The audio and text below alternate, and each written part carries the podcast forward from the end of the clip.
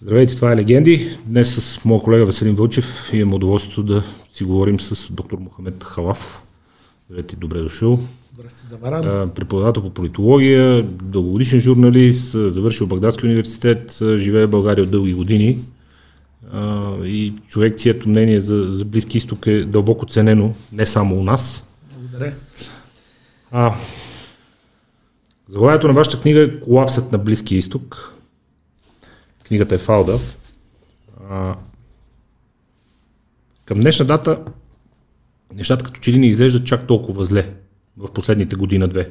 Мирните договори на Израел с много държави, споразумението между Саудитска Арабия и Катар, онзи ден, това, че престолонаследник в Саудитска Арабия се появи заедно с държавни глава на Катари се прегърнаха на летището, при положение, че допреди няколко месеца Саудитска Аравия си мислеха да прокопаят един проток там и да откъснат Катар от сушата. Да, така. А, има ли повод за оптимизъм някакъв, тъй като по-нататък ще си говорим за многото, многото проблеми в този регион?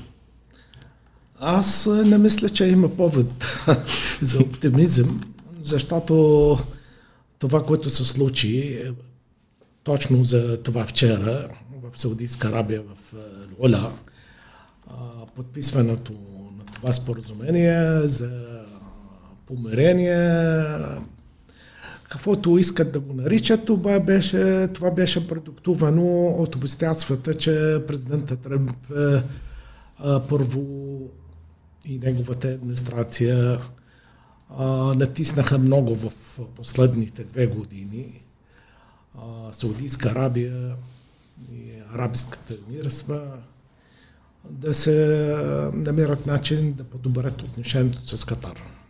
Сега аз а, просто не разбирам а, това, освен като а, опит да ги обединят срещу Иран. Защото а, защото а, Катар наистина от изолацията, наложена от Саудитска Арабия арабските емирства, Бахрейн, Египет, печелиха две държави. Това Турция и Иран.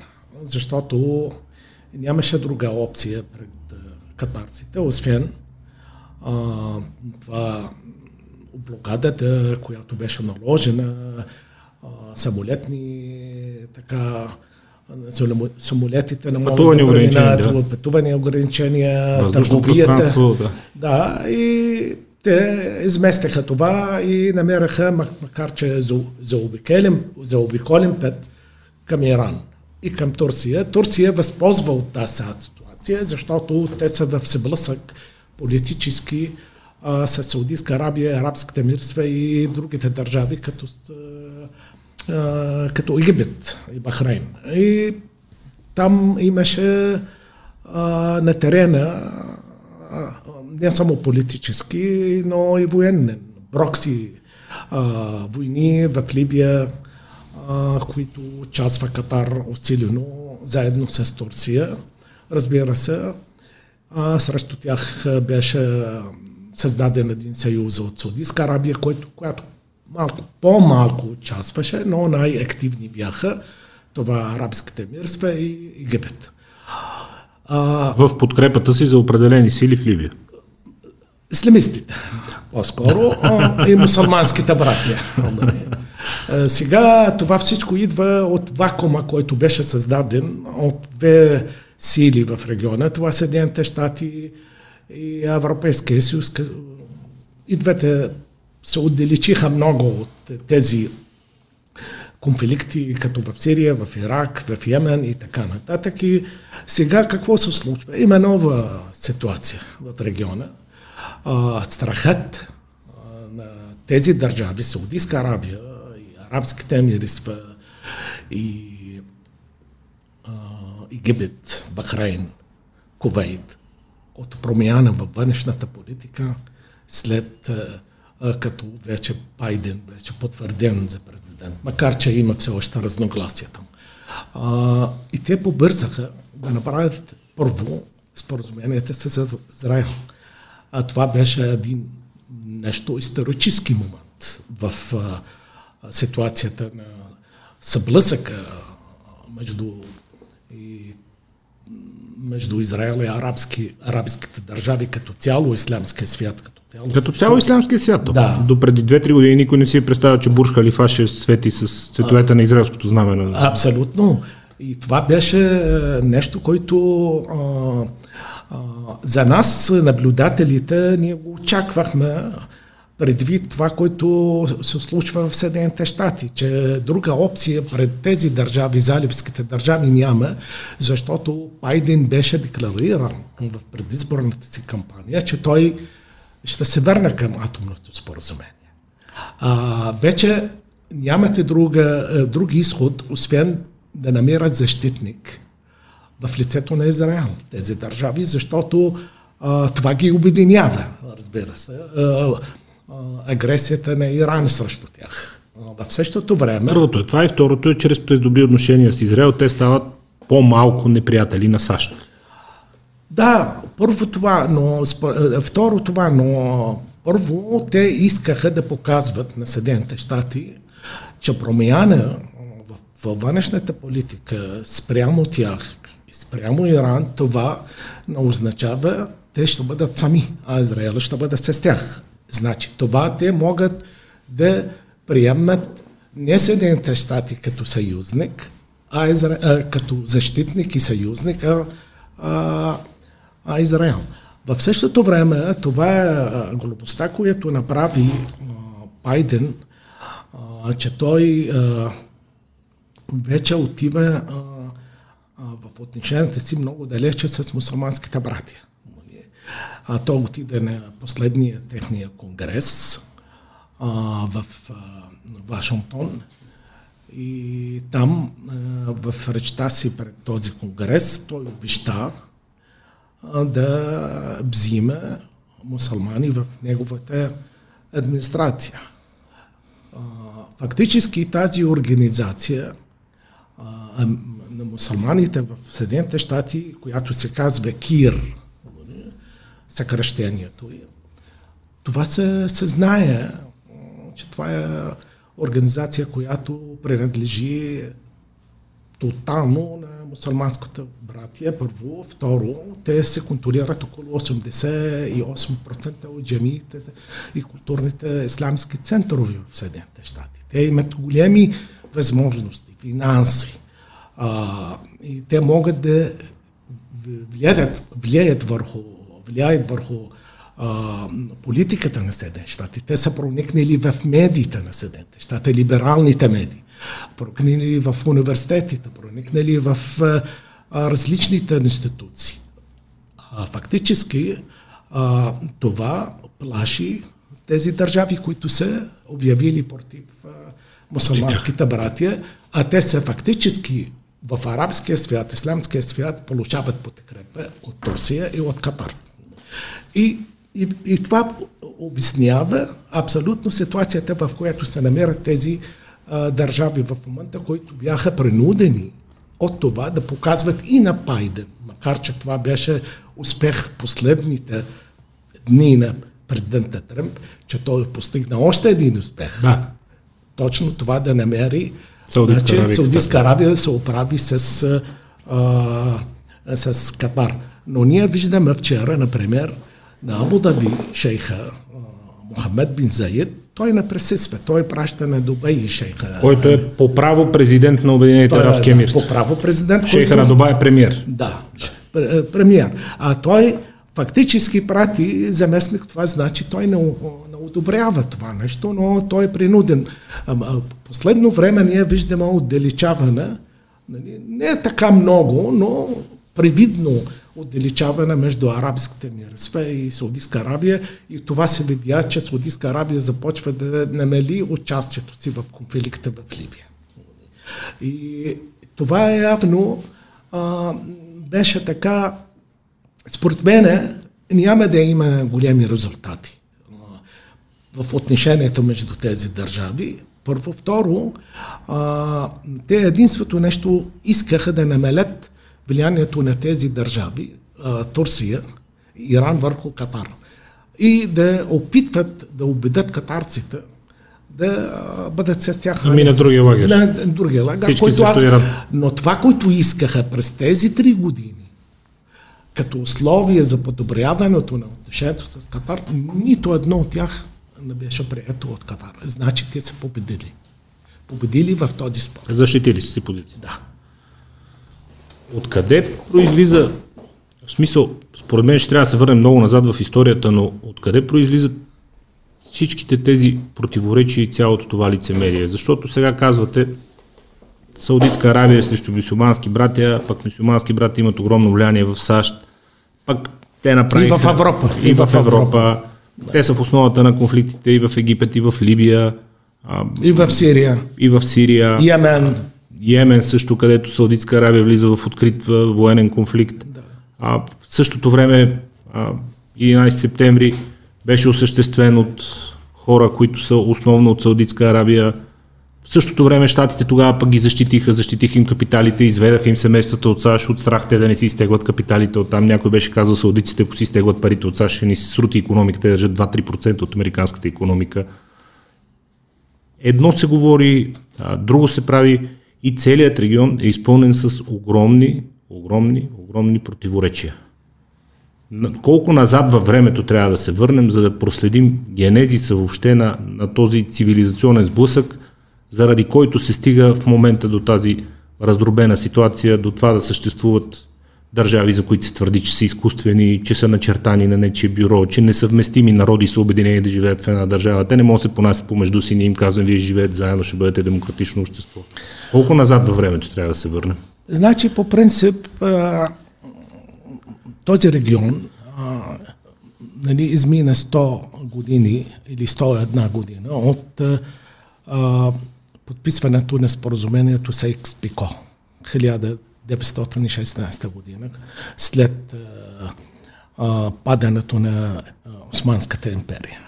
Тогава тези двамата, Сайкс-Пико, един е франц, французен външния министър, другия Пайден, който беше Сайкс-Пико, извинявайте, да. който беше на Франция, другия на, на Англия, фактически начертаха този, граници. тези граници. Сега след 100 години виждаме, че те вече не работят тези граници. И започват да излизат.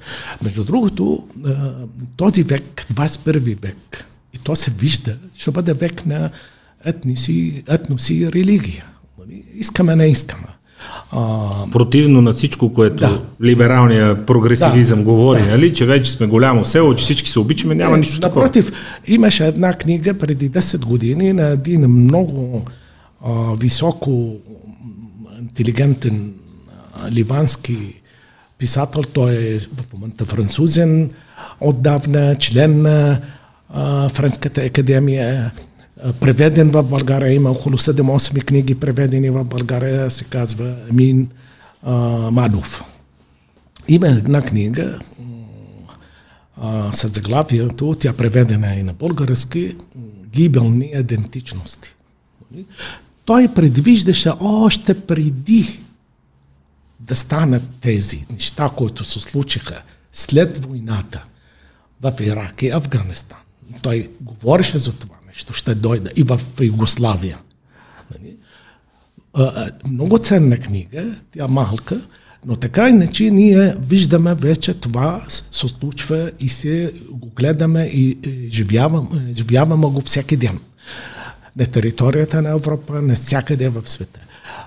За мен, ако ми питате, на къде, от коя точка трябва да вземем всичко това, което се случва от сванянето на монархическите режими в Близкия изток. Всичко започва... 70-те години на миналия век. Аятола 50-те години. Моля? 50-те години. 50 Когато се появи тогава Съветския съюз, комунизма и започват да се разделят тези държави на два лагара. И започват под влиянието на така руската комунистическа пропаганда да се явяват национално-освободителни движения в този регион. Те получиха подкрепа от Съветския съюз и, и те започнаха да свалят военните под влиянието на това нали, колониализъм, а, трябва да имаме свобода, А, независимост, седници, да, да, така. да.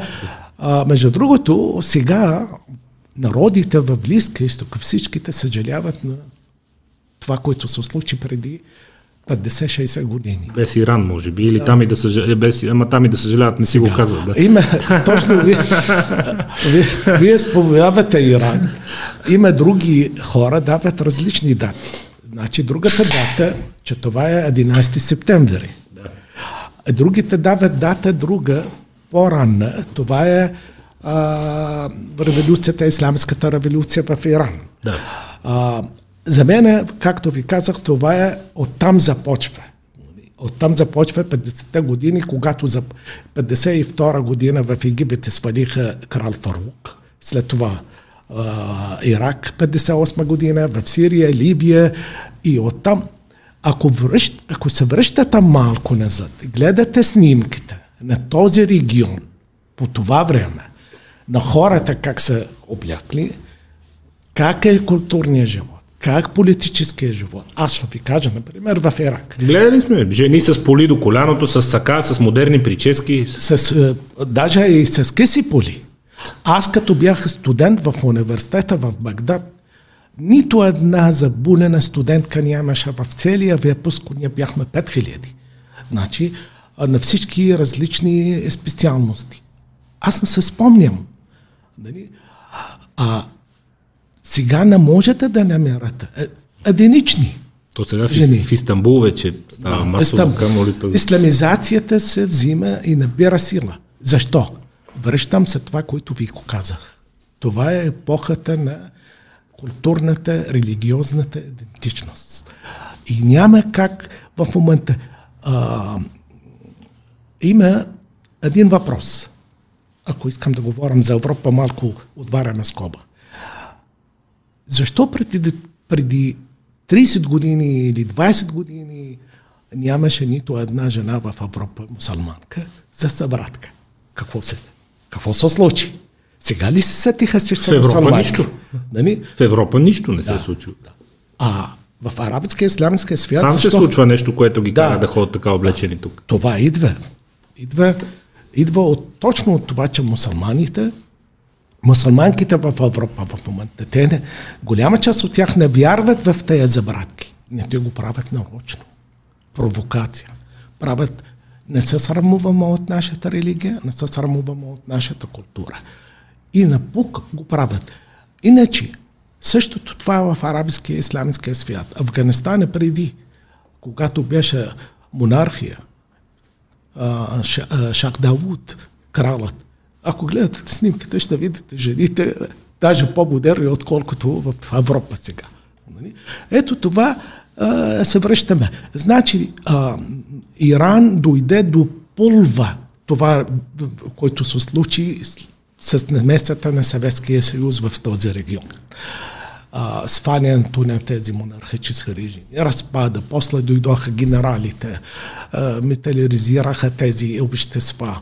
И тези, всичките тези управляващи в продължение на 60 години, упра- управляваха, отдалечиха народите си от а, модернизацията, от културната, религиозната реформация, от абсолютно всичко. Лишиха ги от всички права.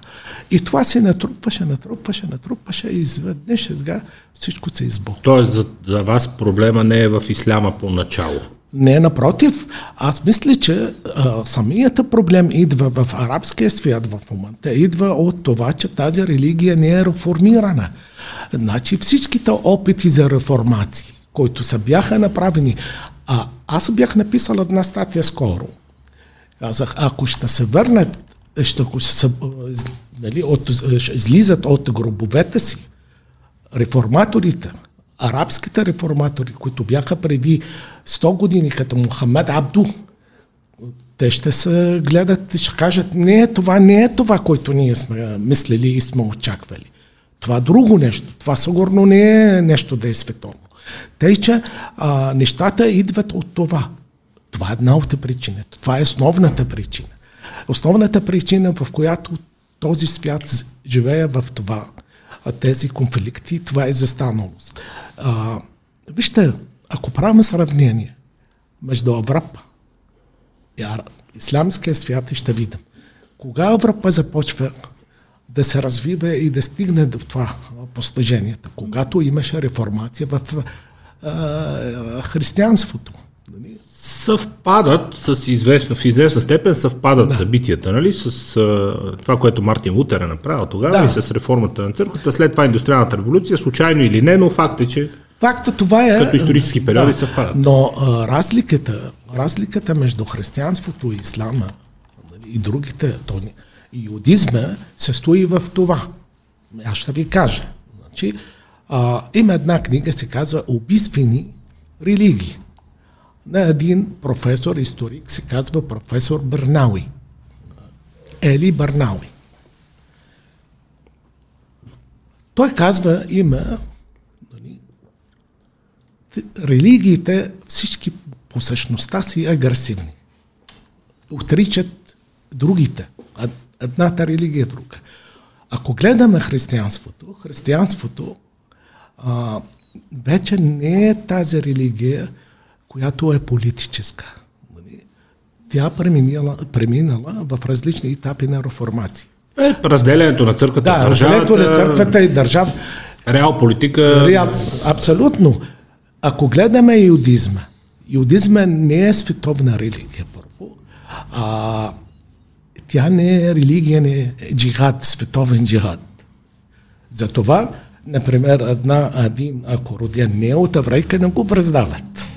Не държат да се да държат да, разрастват. Да, да. А, а в същото време а, юдизма беше преобещан в ционизма като идеология. И няма, няма това. Остава единствената религия. Агресивна, базира се върху а, това агресията за разпространяването на исламския световен джихад. А, нали?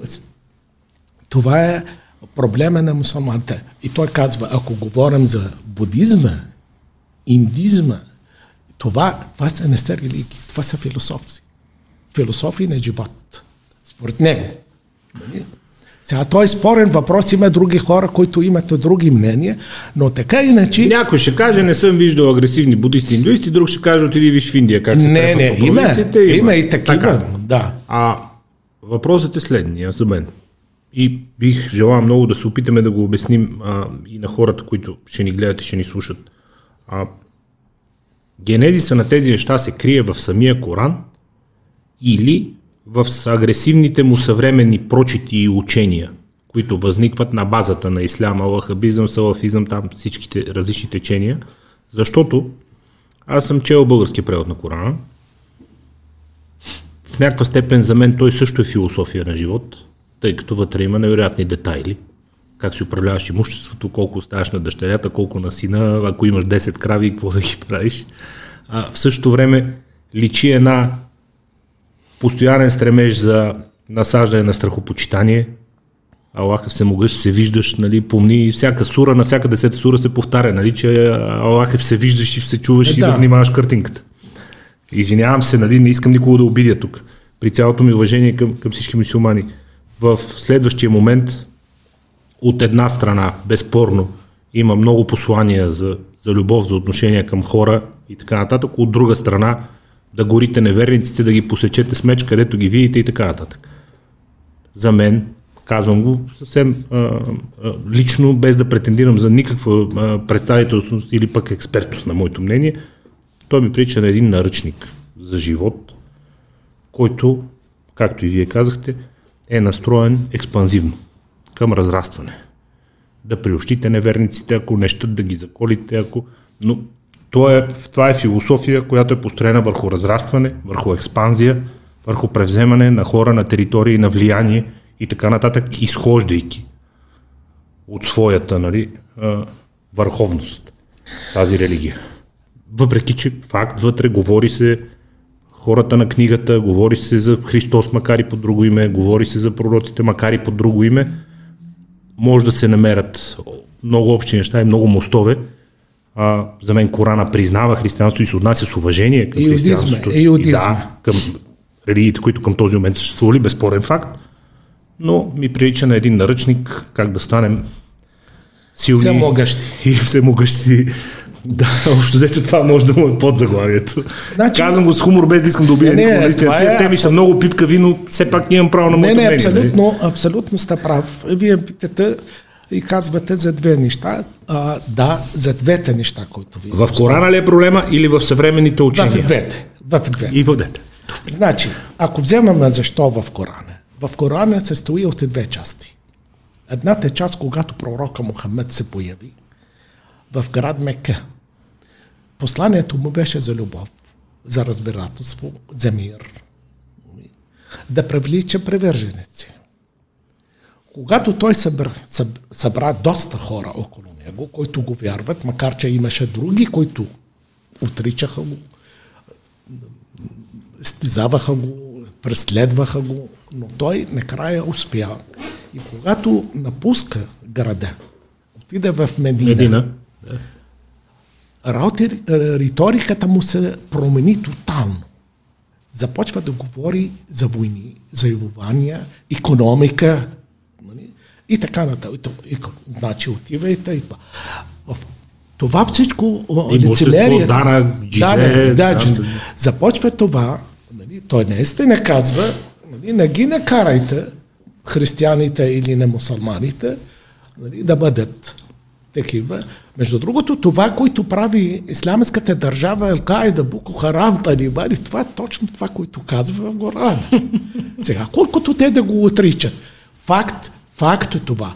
Из, вижте, а, знаково е, че една институция като Ал-Азхар, най-голямата инст- религиозна институция на сунитите в света, в Египет, отказва да ги усежда на исламската държава, Ал-Каида и такива. Защо? Предполог, че те не са отказали от ислама.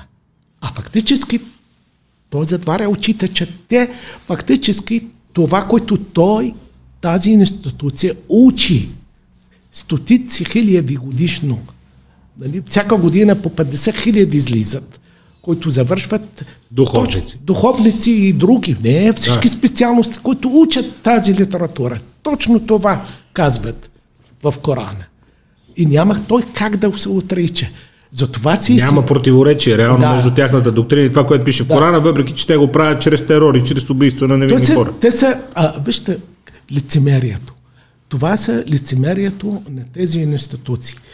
Ако те имаха смелостта да направят крачка малко, няма да към усеждане само на тези и казват, че не се представляват ислама, Да го наречем отлъчване под някаква форма. Отлучване. Да. Отлучване. Такфир се казва. Такфир. да. Такфир значи те да не са мусулмани, кофар, неверници. Да. Не го казват. И за това дават легитимност. Извинявайте, а, като говорим а, за а, тази втората ваза и виждаме как пророка Мухамед тръгна да изнасилва жените а, и да взема мъжете, да ги убива. А, аз не искам да говоря неща, които а, не, са моя, не съм аз ги измисля. Това е историята на Ислама. Нали? Макар, че те в цялото време ние и продължават поколения напред да ги учат в тези, тези държави. В тези държави Че това е правилното. това е правилното. Значи, аз само продукта бях на това образование. Не мога да го отричам. Кога се отворих главата и започнах? И аз съм ходил по джимии. И аз съм целувал а, на имама. И аз съм мразил забеде. Нали? Защото ням- няма как да избягвам.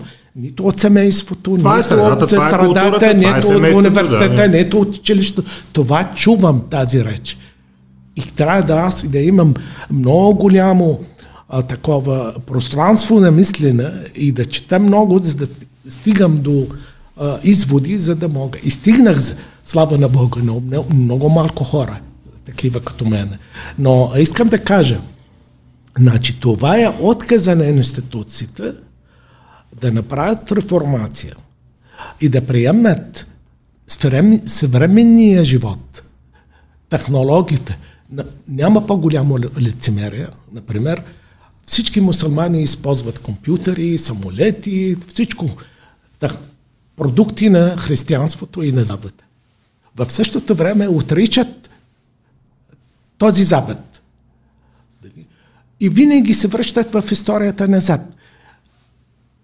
Нашето, нашето, нашата изостаналост, защото те направиха всичко и продължават да правят всичко, да нямаме такъв просперитет, които те не искат да търсят в себе си причината за това, този провал, а го прехвърлят на други. Защото когато кажеш, че а,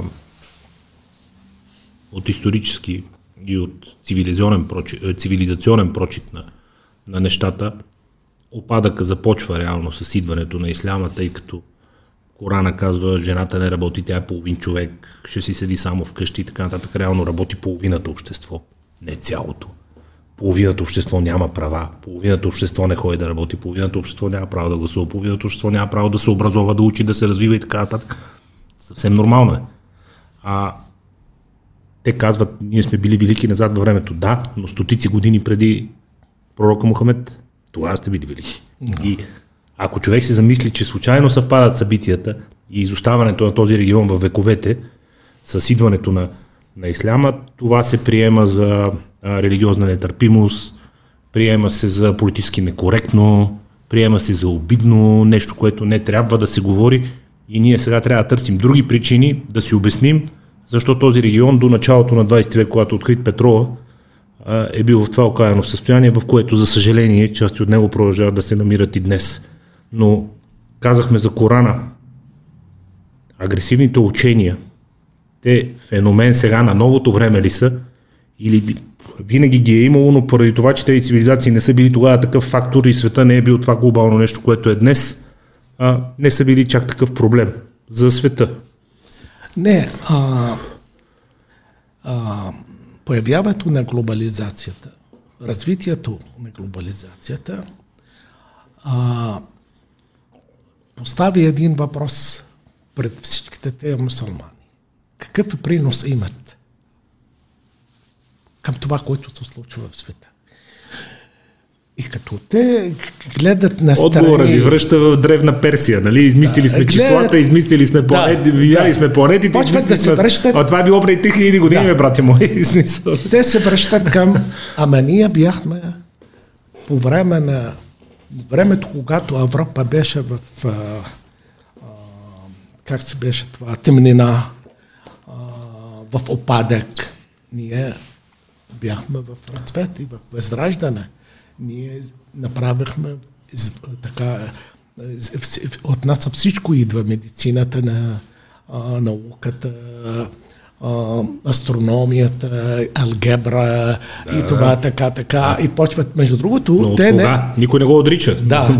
кога? И, и, и, и те започват да се хвалят това миналото, за да оправдават провала на сегашния, настоящото. И и това я продължава. Сега, когато идва глобализацията, поставят тези всичките въпроси.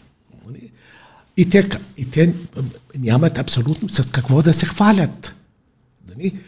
Няма какво да се хвалят с никакви постижения. Те са консуматори на всичко, което идва от Запада, от християнството. И те казват нашата религия. И това се отразява а, фатално върху тяхното развитие политическо, економическо, културно, абсолютно технологично всичко. Затова има съблъсъка е, сега. Съблъсъка идва точно от това, че те опитват да доказват себе си с насилие и да доказват това с насилие, че ние можем да направим това, това, това, а те нищо не могат да направят. Обаче има нов момент технологията и развитието на Запада и на цивилизацията ги поставя пред съвършен факт. Нали, това не може да продължава. И когато това вече си става много по-сложни, стават по-сложни процеси, започват тези конфликти вътрешни. Войни.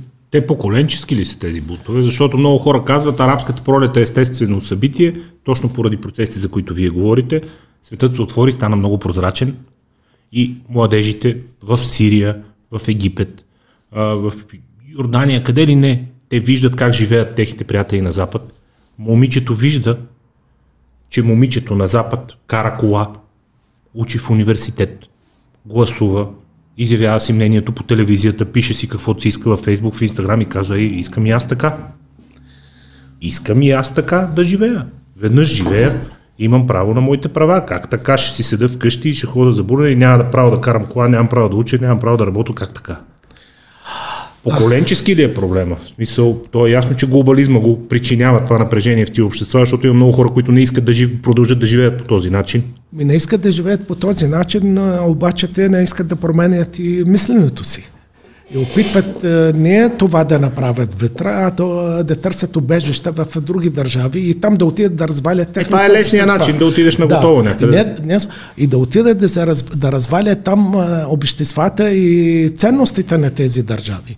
А, много хора от този регион, които живеят в България, например, те не са съгласни с мен и гледат в, е, на мен като един враг техен, защото аз точно анализирам и казвам точно защо се случва това. Вижте, проблема на този регион е, че няма десни консерватори. В, и консерватори, и десни. Има либерали, интелектуалци. Има левичари, които за Има левичари, комунисти и има националистически партии, исламистски партии. И като добавяме към тази група политическият ислам. Това е проклятието, проклятието на този регион. Политическият ислам, проклятието също на Европа, който затвори очите през тези процеси 50-60 години либерална Европа. Кога се появиха агресивните учения, тъй като ние поговорихме за Корана и за традицията и за културните обременености, но кога се появиха тези учения? На колко години е салафизма, лахабизма? Това древни учения ли са или са съвременни по-агресивни и а, конфликтно настроени прочити на... Значи, на... в историята на арабската държава, исламската държава, а, с, винаги са имали а, враждебни отношения към всеки, който се облъчва. Нали? А, като се върнем към историята, има различни групи, които тръгнаха и имат други виждания на живота. Те ги потешават и ги почват да ги считат, че са хора, които се искат да ликвидират ислама. И това продължава. Значи, а, проблема идва от това, че всичките тези управляващите, които управляваха и продължават да управляват този регион, целия исламски арабски регион, не направиха нищо, за да модернизират образованието. Там идва всичко. Значи, когато религията ти не е реформирана, модер, е, няма модернизация в, в образованието, когато започва да разпада монархич... да разпадат и да свалят монархическите режими, започна, започнаха да дойдат националистически партии и такива а, напред тласкаха а, фигури, военни фигури, генерали, като в Египет Насър, в Либия Каддафи, в Ирак а, преди Саддам имаше други, Иран. Там, Иран, а, Иран 79-та година, по-късен период. Свалянето на шаха и така нататък. А, тези, а, тези всичките а, започнаха да се а, и се раздели, между другото, този регион на два лагера. Едните, които реакционни ги наричаха, това са заливиските държави, които останаха монархически. Това е Саудитска Арабия, Емирства, Кувей, Катар, Катар, Йордания. Те не бяха такива. Да. Те не бяха такива богати, както нали, по-нататък те станаха с петрола и с увеличаването на потреблението на петрола и така нататък. А, там, там се появяват поколения. Поколения, която пласирано на тях такъв ислам фашистски. фашистски ислам, агресивен ислам. Защото тези диктаторските режими, които управляваха този регион в продължение на 60 години, те направиха всичко да а, отдалечават тези това, различните слоеве хора от образованието и от културата. Мит, когато се говори в различни, от различни анализатори, дали в България, дали на Запад, че било, или от политици, ама било при времето на Саддам и Хафъз, Асад и е, е, светски режими. Това е мит, защото аз съм продукт на този, тези режими. Така наречен светски. Да. Аз знам какво са ни преподавали в училищата и в университетите. Аз знам какво и продължава същото. Аз мога само да ви кажа. Вчера, вчера, Судан, след промяната в Судан, министъра на образованието реши да прави ревизия на всичките учебници. И започват тотално да примахват като първа стъпка всичко това, което говорим.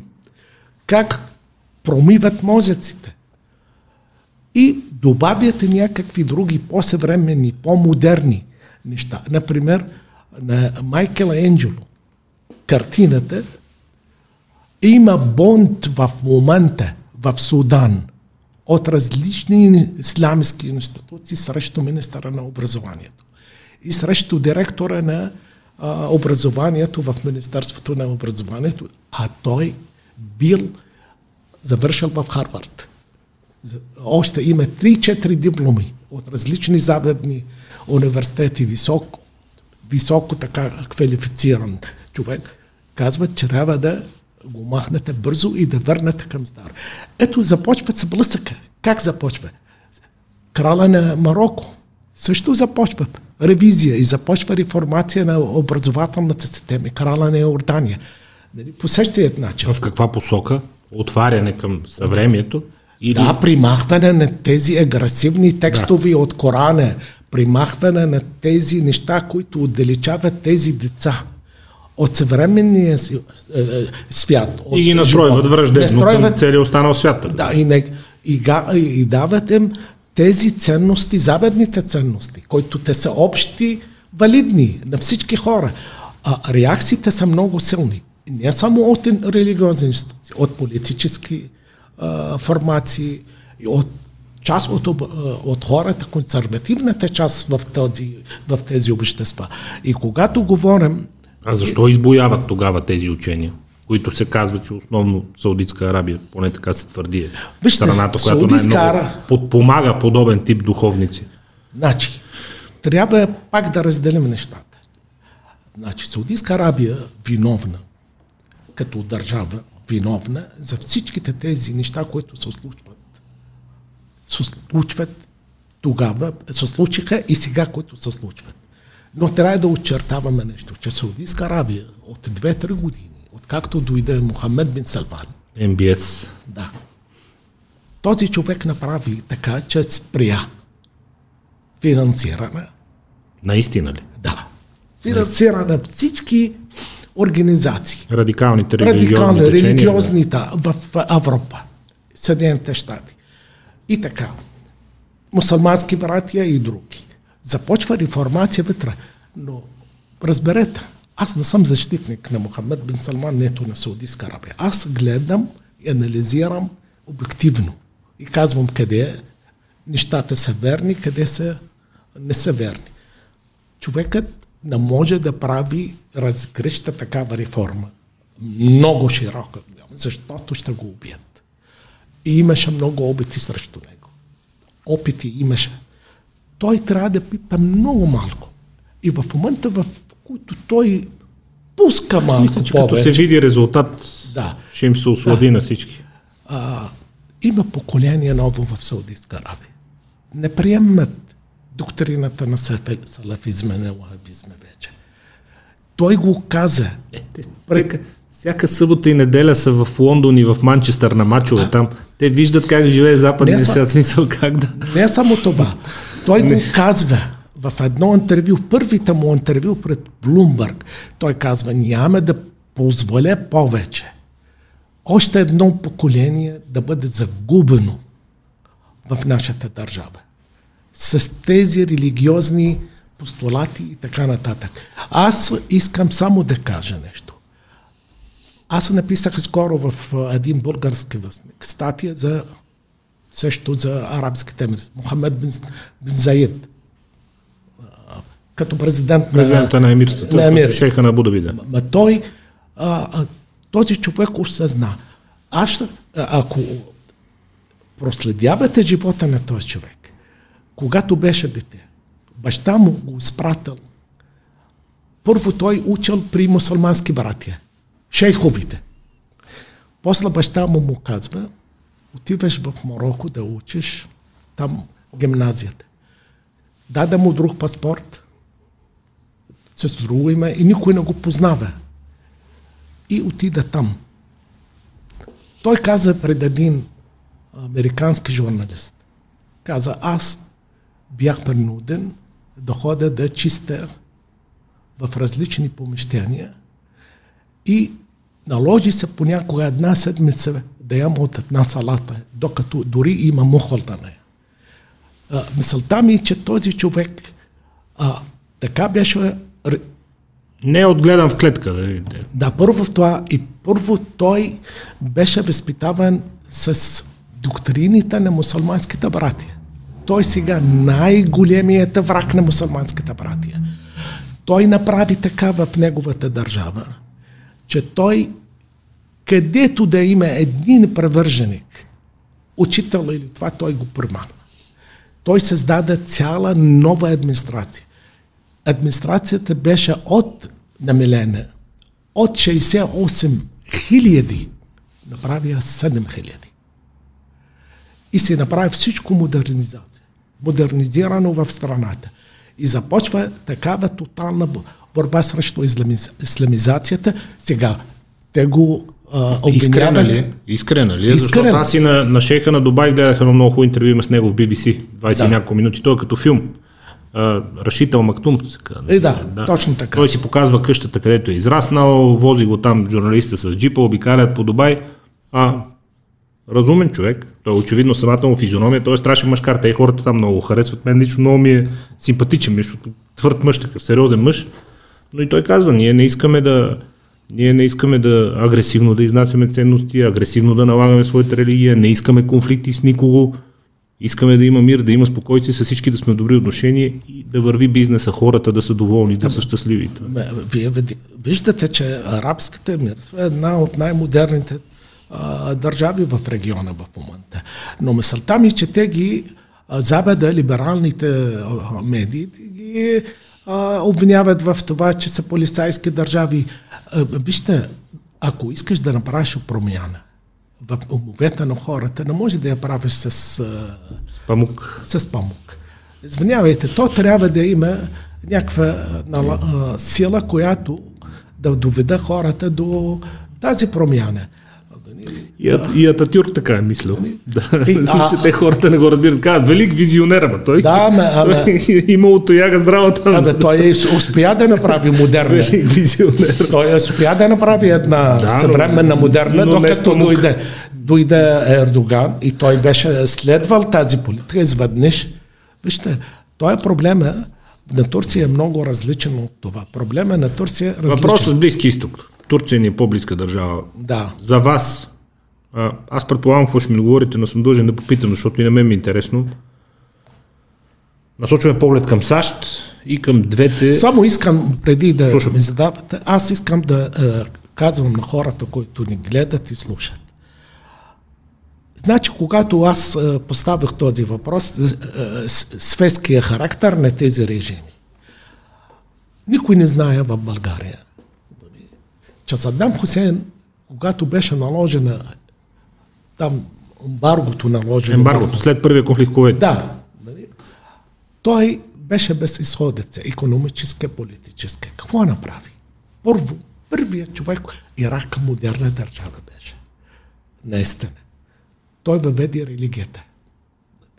Имаше една компания в Ирак, се казва, да се вкарва религията в корените на иракското общество. Започвате всичко да се исламизират в страната. Той какво направи? Гледайте знамето на Ирак. Гледайте само знамето на Ирак. Има две букви. Аллаху Акбар. Те бяха добавени към знамето на Ирак. Това с неговия почерк. Аллаху Акбар с тази дума убиват хората в момента.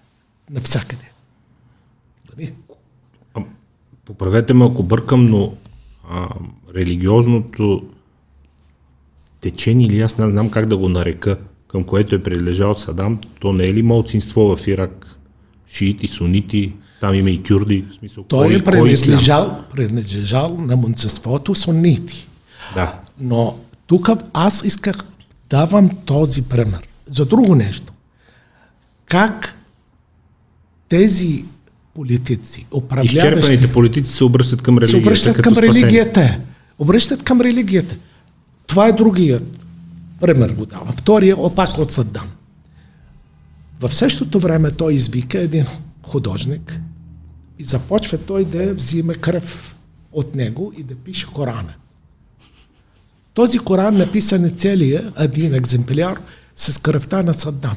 Той да покаже себе си, че лидер на исламския свят, той защитник на исляма и така. Отиваме при Башар Асад, който сега хвален и казват, откакто той е президент, има 30 хиляди джеми, нови.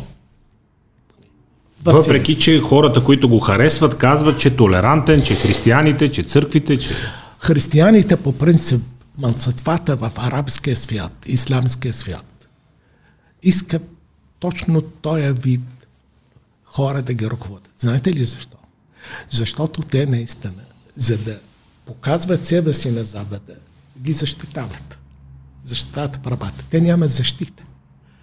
Това е ли, според вас е лицемерие и демонстрация? Абсолютно. Вижте колко съм готин. Да, аз съм. Да. Ето, защитавам мънцесвата. Да. Фактически, той, ако тези мънцества против него учредяват партия, той ще тръгне срещу тях. Нали? Тъй, че тук няма, няма какво да говорим за тези явления, които се случват. Има едно нещо. Тези а, управляващите през тези години направиха така. Казаха на различните религиозни институции, официалните, формалните, на вас ви даваме да правите каквото си искате с нашето образование, с нашата култура, обществата. Да ги формирате. Срещу това дайте на нас легитим, политическа Вие да ни да ни легитимирате. Да. да. И това става. От това, когато създаден този вид ислам, агресивния ислам, те усетиха в един даден момент, че той тръгва срещу тях като Франкенштайн. И какво се случва? Те започват да го пращат в Европа и в света. Да се, да се, го, а, да се откажат от него и да се оттърват от него. Връщайки се към въпроса, който исках да задам, двата подхода на САЩ, като че ти най-добре а, иллюстрират а, двете различни философии за справяне с този проблем, защото Близки изток е проблем за цял свят. това, че изнася тероризъм, това, че изнася агресия, това, че изнася бежанци, економически мигранти и така нататък и така нататък. Подхода на републиканците в последния мандат, ние отказваме да сме световен полицай, прибираме си обратно хората, искаме мир, ще натискаме за мир по дипломатически начини, но вие сами трябва да си решите проблемите. Подхода на демократите, които уж са по-готините и по-благите и по-приятните, е обратно износ на демокрация, там където можем, ще подпомагаме бунтове и революции, да се свалят диктаторите, да влезе демокрация и така нататък, което на много места видяхме до какво доведе. Кой според вас е по-верният и по-ефективен подход? Да се откаже западния свят да е глобален полицай и да остави тези държави сами да минат през своя катарзис и да продължат напред, или всячески да се опитва да детронира режимите, особено ислямистските, и да изнася демокрация на там. Вижте, аз признавам, че бях от тези хора, запаните хора по намеса, военна интервенция за налагане на демокрацията. Бях защитник. Казвате бях. Бях. Бях защитник. А, категоричен защитник на Буш и неговата интервенция в Ирак. Защото знам много добре, че ние иракчаните. Буш, Буш младши, втората Буш е младши, да. да. А ние много добре знаем, знам аз и много хора, че не можем да се съправим без намеса отвън. Без помощ. Без помощ. Обаче, какво се случи? Значи, първо, защо тая беше тая намеса, ако ви е интересно да ви каза. Откъде беше, от какво беше продуктувана тази промяна в политиката на неоконсерваторите, когато управляваха. Официалните обяснения ги знаем. Колин Пауъл се опитваше да убеди съвета за сигурност, че има оръжие да, за аз масово. Не говоря, аз не говоря за това. е официално. Говоря за това, което беше преди. Когато стана 11 септември, Съединените щати бяха ударени. За първи път по този начин. Те винаги бяха далече те разполагаха с целия свят. Те правиха каквото се искат. Звъднеш, в дома си бяха... Никой не им посягаше там. Да. Имаше един въпрос в обществото, в институциите, навсякъде. Защо ни мразят? И когато беше зададен този въпрос, трябваше да намерим отговор за него. Да стигнем до умовете и сърцата на тези хора в исламския, арабския и исламския свят. Бяха възложили разработка да се направи от uh, Rand Corporation, един от най-важните американски аналитични центрове. Аналитични центрове. Да. Този, който беше прия, така налож, на него възложена тази задача, той е един а, американец от френски происход. Напомня вече, защото минаха доста време от това неговото име, но така иначе той предложи цяла концепция. Почваме с Саудийска Арабия. Оттам примахваме режима и налагаме нов демократичен западен образец. Имаше дискусии. След това стигнаха до извода, ама ние ако отиваме там и пипаме най-консервативната държава в региона, тази първо ще разпада тази държава, защото те знаеха много добре, че там има кланови. Племена. Плем... Племена. Кланови, Клан, които, се, които се раз, а, така се блъскат помежду си. И те продължават тези да се блъскат. Това, което стана в Либия. Да. Тези ги, тези ги а, Мохамед бин Салман всичките започва да ги удра, за да само той, защото те, те е, се противопоставят на това, което прави и така нататък. Той да взема властта и той да стане крал. Дали? Те са различни групи. Това не е наш продукт. Но, огледнаха към коя държава готова намераха това, че оръжие за масово унищожаване, който аз мисля, че Саддам Хусен самия той оръжие за масово унищожаване, защото това, което се случва в Ирак, не е без е, той основната причина. Ирак можеше да бъде най-модерната държава. Ако не беше неговото това, мислиме, да, да, да овладее целия арабския свят. И да реисламизира. Да, реисламизира. И какво се случва? Те казват най-добре Ирак. Защо? Защото Ирак, първо, както говорим, наистина до тогава беше светска държава. Най-образованите хора там. Най-близо са хората до това мислене, което искат да, да се получи след. Има ресурси. Има много ресурси. Не само петрол. Ирак има индустрия, имаше. Имаше замеделие, развито замеделие. Ирак имаше инфраструктура, имаше приходи. 150-200 милиарда годишно. Няма нужда от финансиране отвън, за да се оправи бързо. Само учени по различни а, такива а, специалности имахме около 30 хиляди. Учени, професори, доценти, завършили на, в Запада и така нататък. И казват, това е рак много бързо ще може. И си направиха това войната. Саддам, нали, както Иран в момента. Викай, ние ще унищожим, сега ще влизаме в Белия дом. Унищожиха. Нали, за три седмици Ирак разпаде, той отида в едно Скри в един бункер го намериха, В един бункер, после го хвадаха.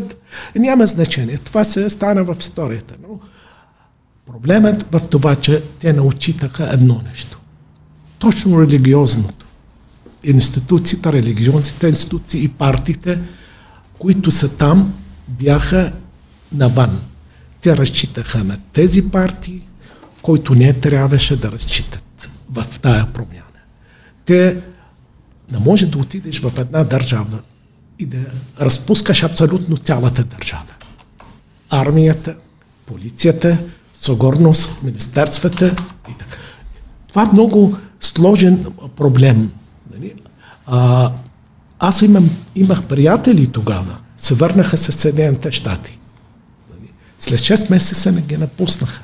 А това са хора, които имат мозък, хора, които са образовани, имаха желание да, да наистина да реформират Ирак и да го направят а, образец на държава прозападна. Защо не става? Толкова години минаха. Няма да стане. Няма да стане, защото а, и няма да стане, няма някаква надежна промяна в този целият регион след 50-60 години трябва. Дали това ще се случи. За съжаление го казвам и го признавам. Защото а, американците допуснаха една голяма грешка. Първо разчитаха на най-корумпираните партии и политици. Второ, не можаха да, да отчитат нещата, които бяха, отчитат нещата, които бяха вътре в обществото. Нали? Тези, които се върнаха с тях политиците, те бяха откъснати от това общество и некъде стигнал в този период от време Саддам Хусен как го ръководил. И особено след това амбаргото, лишенията и така нататък. Какво те са видяли в това да се лепнат за американците шанс да се върнат в играта и да станат пак важни. Ако, ми, позволи, да ако ми позволите да ви дам един пример. Аз преподавах в българския Атлантич, да, това а, дипломатически институт в към да. министерство. И те идват различни а, лектори от чужбина. Дойде точно след инвазията, интервенцията в Ирак, един френски, а, мисля, че беше старши съветник в Министерството на вътрешните работи на, Франция. И той изнася лекция. Това, което ми направи най- голямо впечатление е това, което ще ви разказвам. И вие направете изводи. Той каза, четири месеца преди да стане войната, интервенцията, имаха среща с вице-президента Дик Чени. И вика, отидох 15 минути по-рано. И го чаках в кабинета, при секретара, шефа на кабинета. В един даден момент той вика, отвори вратата и изпраща гости при него. Те бяха от с чълми. Черни. Вика, аз някои от тях ги познавах от снимките по медиите, по телевизията. Те са иракски лидери на партии. Исламски, шиистски, проирански. Проирански. Да. И вика, Прати ги той, вика, заповядай, и той вика, седа тук и започва да ми хвали. Видя кой е при мен. И аз викам, господин вице-президент, видях, а, да, те са иракски лидери, чистки, политически ислам. Това са наши съюзници, които се изграждат демокрацията в Ирак. И аз вика, почнах да се смея. Викам, много големи шеги ми направите, господин вице-президент. Не, вика, аз ви говоря съвсем сериозно. Вика, господин вице-президент, вие знаете ли, тези хора, тези партии, създадени от аятолаците в Иран, вашите врагове, как разчитате на тях? Не, не, не. Точно тези шиити, иракски шиити, те имат лоялност към Ирак, а не към Иран. Вижте какво се случва в, в момента. В момента заплашват същите тези шиити, същите тези партии искат да извеждат американската армия в Ирак. След като благодарение на тази армия беше победена исламската държава и Ал-Каида. Искат да унижават в момента Тръмп. Искат да показват на Пайден, че той не може нищо да им направи. И казват нашата реалност на аятолаците на Хамани. Това е грешката беше направена същата в Афганистан. И изход няма. Същите тези всичките грешки направиха и Пайден след това. Направиха така, че започнаха, пренебрегнаха те младите момчета и момичета. Аполитични, цифрови, с западно мислене. Да, светски, когато излязоха преди 10 години, арабската пролет, вдигнаха лозинги против политиката ислам, против мусулмански братия. Те тръгнаха Обама и европейските, Европейския съюз да помогнат точно на мусулманските братия. Те превзеха от тях революцията и стана това, което ние виждаме. Ислам, мусулманските братия, майката и бащата на Ал-Каида, исламската държава, Буко Харам, Хамас, исламски джихад, талибани и така нататък. Аз казвам, арабската пролет няма да свърши. А вие ми питате, тя ще продължителен процес. Ще има пак. Имаше преди една година. Въпросът е, въпросът е дали светът трябва да каже ние няма да налагаме с сила и няма да сме световен полицай, САЩ, НАТО, ако щете. Аз съм против. Аз съм разбрах вашия въпрос. Трябва преди... да каже, да. А, продължаваме с настъплението и ще помагаме на всеки, който иска да свали Не. този режим, защото а, принципа, на който се помогна на мусулмански братя, беше, че са врага на нашия враг е общ приятел. Нали? Не харесваме управника, те са силни, могат да го свалят, дай да им помогнем сега да видим какво ще стане. А, е, видяхме какво Да, стане. те казаха, Обама и неговата администрация, европейците, либералните управляващи в Европа казаха, че те ще могат да бъдат стена пред исламски агресивен фундаментализъм на Ал-Каида, исламската държава. Те го проповядват това стена. Това, това, това, е, това е голямата глупост. Вижте, аз съм против всякакъв вид интервенция. Вече. Всякакъв. Вече. Вече. Защо? Защото а, трябва първо да реформираш това общество, да направиш друго, да, да помагаш за тези реформации вътре в тези държави и да търси се гражданското общество, а не управляващите. А те го продължават да го направят. И, сед, и Европейския съюз, Съединените щати.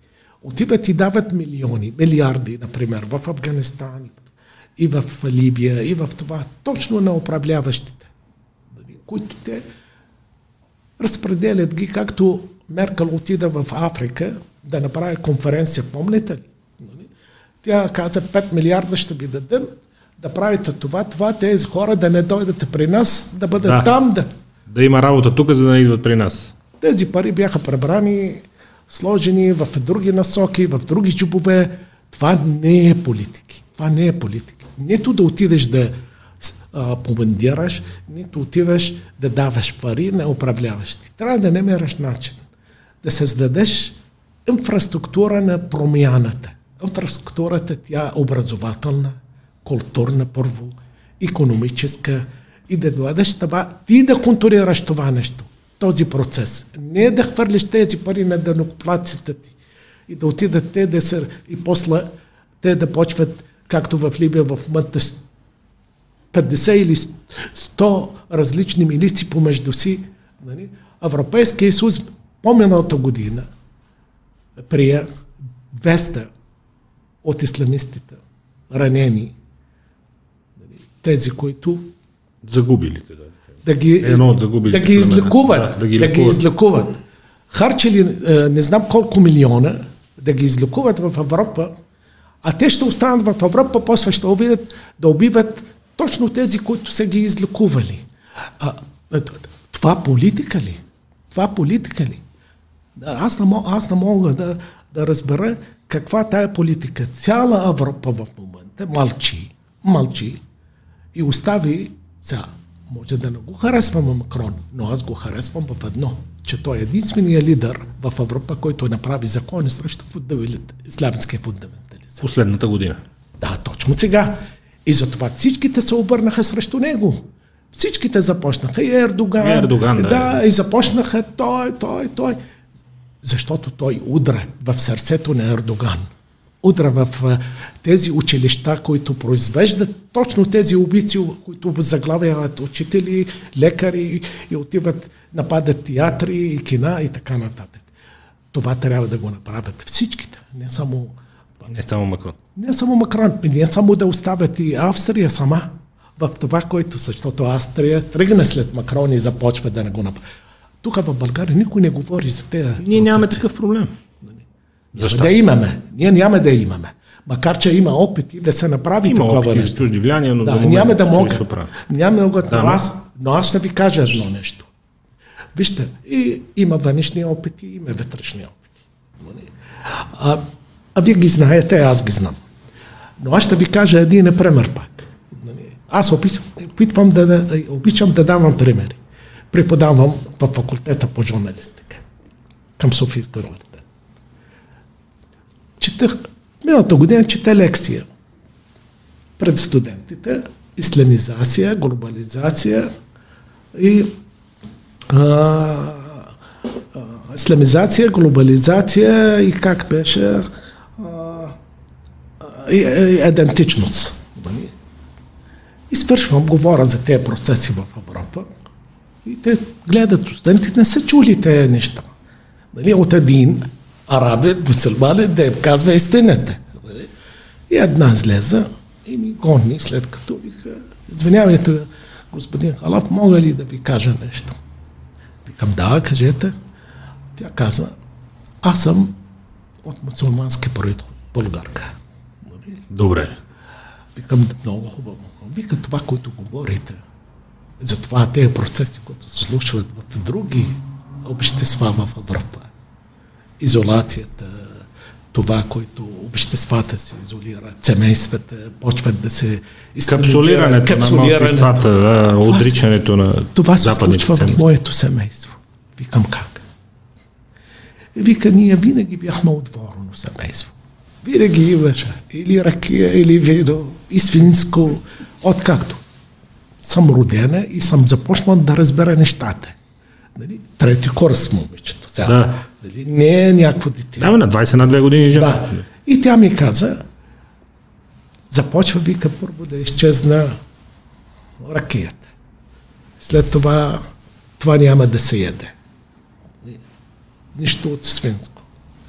Вика, добре, Третото, това, което се случва, вика, започват да ми говорят баща ми да сложам за братка. След които те почнат в 8 часа трябва да се връщаш в къщи. Ето това. Тези процеси започват. И тук някой ги поощрява. И някой опитва да го направи това нещо. Не е далече от намесата на муфтийството не е далече от намесата на различни политически партии. Не искам да споменавам. Да. Ние ги знаем.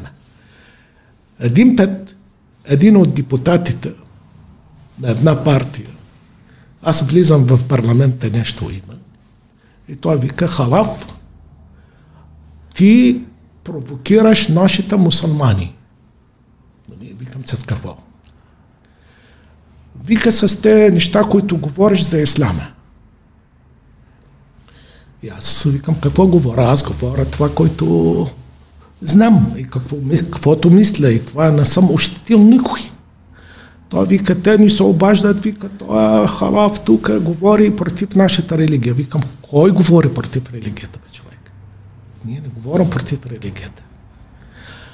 И той каза, а ние ще направим така да ти изгоним от България. Викам, не искам да споменавам името му. Той вика, ви сега, аз му казвам, ви сега, не ми накарай до утре да отида аз в една телевизия, да кажа на хората в България, ти какво ги вършиш? Какви ги вършиш, викам? Как ти точно един от тези хора, които пускат такива елементи да отидат да развалят вашите мусулмани? За какви мусулмани ми, ми говорите? Ти си взимаш пари, за да ги пускаш, викам. Искаш ли утре да отида? Да кажете работи. Кълна се вика, аз е, да, дали споделям с теб, дай да хом да обядвам канете на обяд. Вижте, аз а, един път бях писал, пак в един български вестник, че България чака Мадрид, нов Мадрид. Това време, напомняте ли атентата? Да. Звъни ми заместник председател на Ново събрание, е, ще спомня името, защото този разговор беше много Али Имамов. Да. Нали? Аз не го познавам този човек. Звъни на телефона, секретарка ми казва, тук господин Али Имамов иска да говори с вас. И аз викам да. Ти, кой си ти? Да пишеш така, че има хора, идват тук и отиват, правят така в редопите. Аз съм от редопите, няма такова нещо. Садамист такъв. Нали? И аз викам, али, господин Имамов, първо, нека да бъдем възпитани, държете някакъв тон, нормален. Първо, вие сигурно не знаете кой съм аз. Нали знаете, в Корана има една случка, че тръгнали група хора на пет и се изморили. И се видяли по пътя има една пещера. И се влязли в пещерата и се спали. Събудили се след много време и се тръгват. В първия близък град дрехите са други, парите са други. Те се осъзнаха тогава, че света е друг. Сигурно вие сте били един от тези, които са били в тая пещера, за която говори Корана. Нали? Света е друг вече. Да, вика, питайте вашия лидер, кой съм аз, да ми говорите. Само че аз вика, знам кой сте вие и какви ги вършите. Нали? А, кой ви дава пари? Вика да кажете работа. Викам не. А, трябваше да дойдеш в нашата парламентарната група, да ни кажете тези работи, а не да ги пишете. Или да отидете в Министерството на вътрешните работи. Викам, господин Имамов, аз съм журналист. Ако има информация, пише, Вие първо сте, не съм сътрудник вие не на сте вашия... агент или оперативен работник. Да, викам, аз не съм сътрудник на вашата парламентарна група.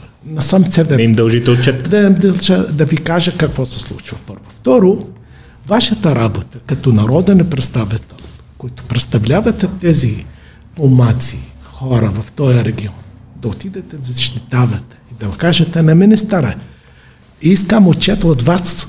Вярно ли е това, което го пишат във вестника? Ако вярно, дайте да видим какво да правим. Викам, Като български граждани. като български. Викам, вижте, аз обичам България повече от теб. Нали? Затова не ми говори тези работи. Му затворих телефона. Вижте, проблема идва от това, нали? че тези хора наистина не искат да бъдат по друг начин третирани. Тези хора са мирни български граждани.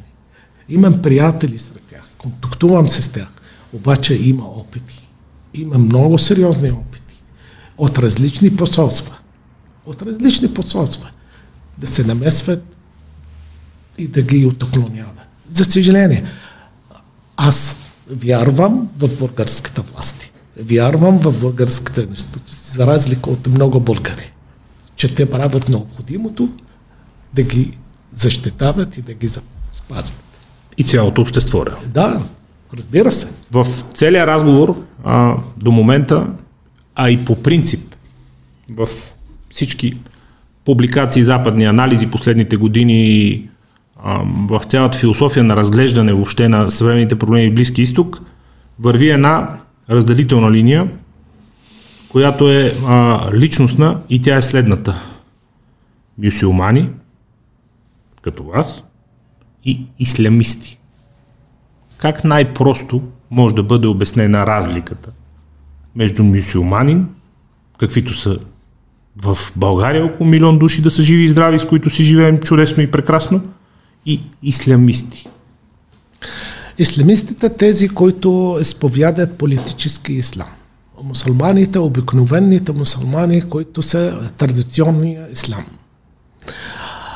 Разликата много е огромна между двете групи. Но, но, тази група мусулмани, които не са исламисти, уязвими са много. От тази група. Тази група много по-малка, по-агресивна, по-експансивна. По, да, и, и по-големи ресурси има. Да повлияе върху насоките на мисленето на хората. А, аз казах преди малко проклятието на този свят, точно това е политическият ислам. В двете му форми.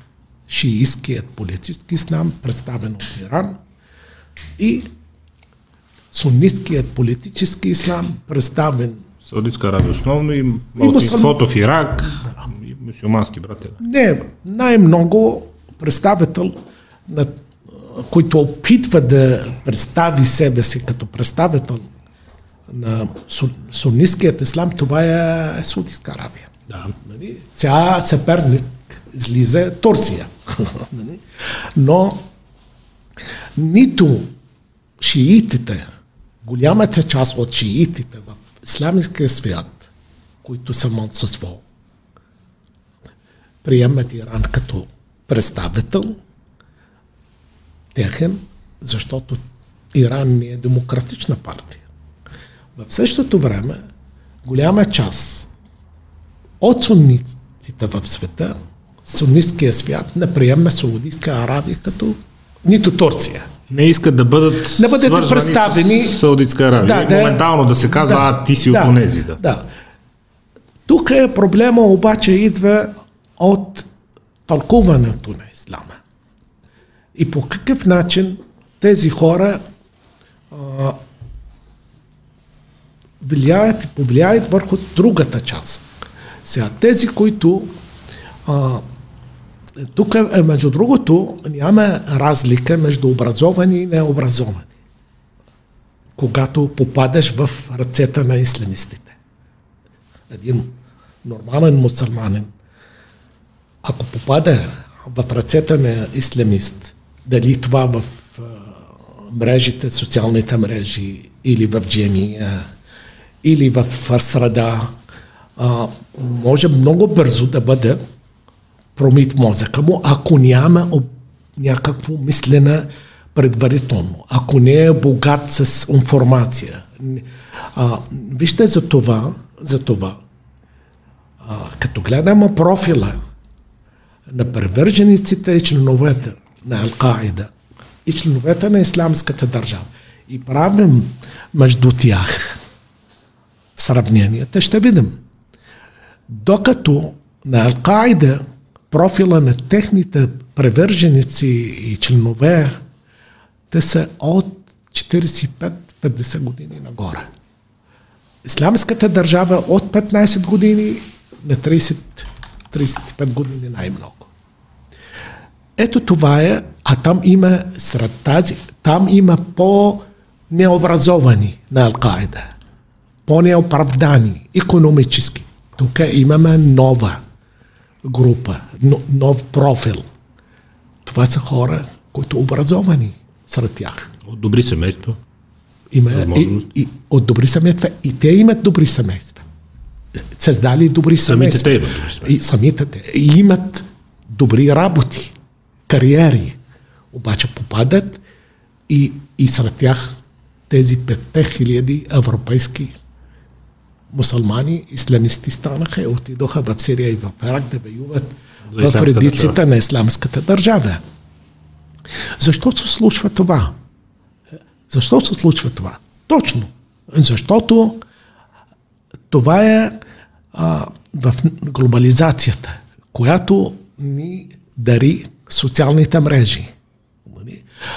Глобализацията, която вече се отвори пространството да повлияят тези група хора и да показват себе си. Проблема, проблема идва от това. В Европа, например, ако давам един пример, Например, айде те са между 20 до 25 милиона мусулмани от различни държави. Мога да потвърда, че около 40% или по-малко от 40% от тях те са приели 100% европейските ценности. Нямате проблем. Пращат децата си на училищата, дали немски училища, дали холандски, дали а, български, френски, така, френски и така нататък. Приемат абсолютно всичките тези ценности. Ядете свинско, пият алкохол, обаче има други, които са около 50%, 50% нали, те са колебаещи се. Страх от религията, от това, което са наследили в умовете си, от там, откъдето са дошли. От Ирак или от Сирия, или от Афганистан, или от Пакистан, или това.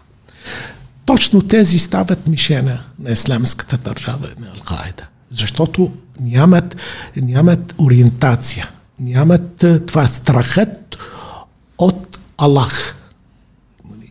Че това грях. И като гледат, гледайте на различни в момента филми европейски, които дават точно такива явления, как се случват при тях. В Германия, например, напускат децата си да ходят на училища немеско. Правят техни училища правят и започват да налагат някакъв контрол върху тях. Не, не ги оженват, например, момичета, не им дават, забраняват и започват конфликти в самите семейства. И стигна до убийството. Един баща или брат убива, макар че той живее 20, 30, 40 години в тези държави. Да не говорим за тези при нас обществата, какво се случва там, няма време да говорим с това как а, третират е, такива неща, които случват. Една целувка на улицата, то е грях. Вчера гледах, вчера точно къде гледах в Нетеплекс един филм, игбиски, се казва час и половина. Всеки, който го гледа, той е нали, преведен на английски, това ще види какво е това египетското общество. Арестуват един египтянин, който идва от Швеция на посещение с приятелката си. И те се върват в улицата в Кайро и се целуват. Арестуваха ги. Арестува го него. За целувка на улица. За това защо? Това. И полицая му сложи билезници и започват и го води в участъка на влак и не знам. Това докато нали, майка му, сестра му, отиват и, и бият приятелката му че тя виновна, защото тя го оцелувала. Нали, такива примери. Това са ежедневието. Това са на Запада, нали, който в момента и там го виждаме. Не само това примера за Египет, това го виждаме на всички държави.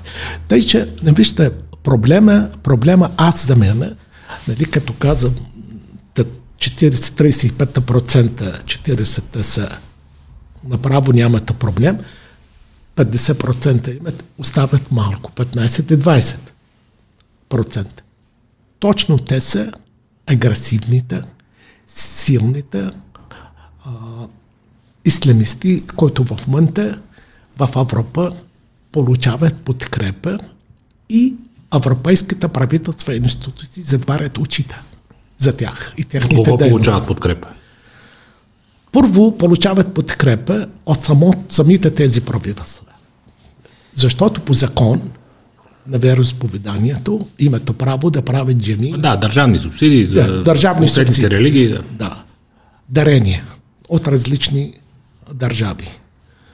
А, Катар прави джеми, например, в различни европейски държави за 1 милион долара.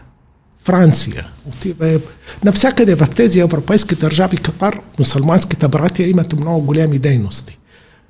Голямо, голямо финансиране имат. Финансиране. А, има 3600 джемии в Германия. 85-90% от тях под точно тези, този вид исламисти, които а, използват тези а, трибуни в джемията, да призовават за агресия срещу другите. Държавата затваря очите, институти затварят очите в град Вутербал, Вутербал в Германия. Един немец, който приел ислама, певец, мисля, че е известен, с група други направиха шариаска полиция. Сложиха тези а, жилетки. Наблюдават по улицата кой как се държи. Не е само това. Слагат точно на немски шариаска полиция, отиват в бара и аз, например, седа немец или турист, това и си пия и се слуша музика и почват да бият. За дворете не може музика. Ма, ма аз не съм в а, Афганистан, в Кандахар. Аз съм в Берлин. Аз съм в а, един немски град. Арестуват ги. Те правят с коли, там ходят и това. Шайки, шайки правят. Шайки. Арестуват ги. Съда ги оправдава и ги пуска.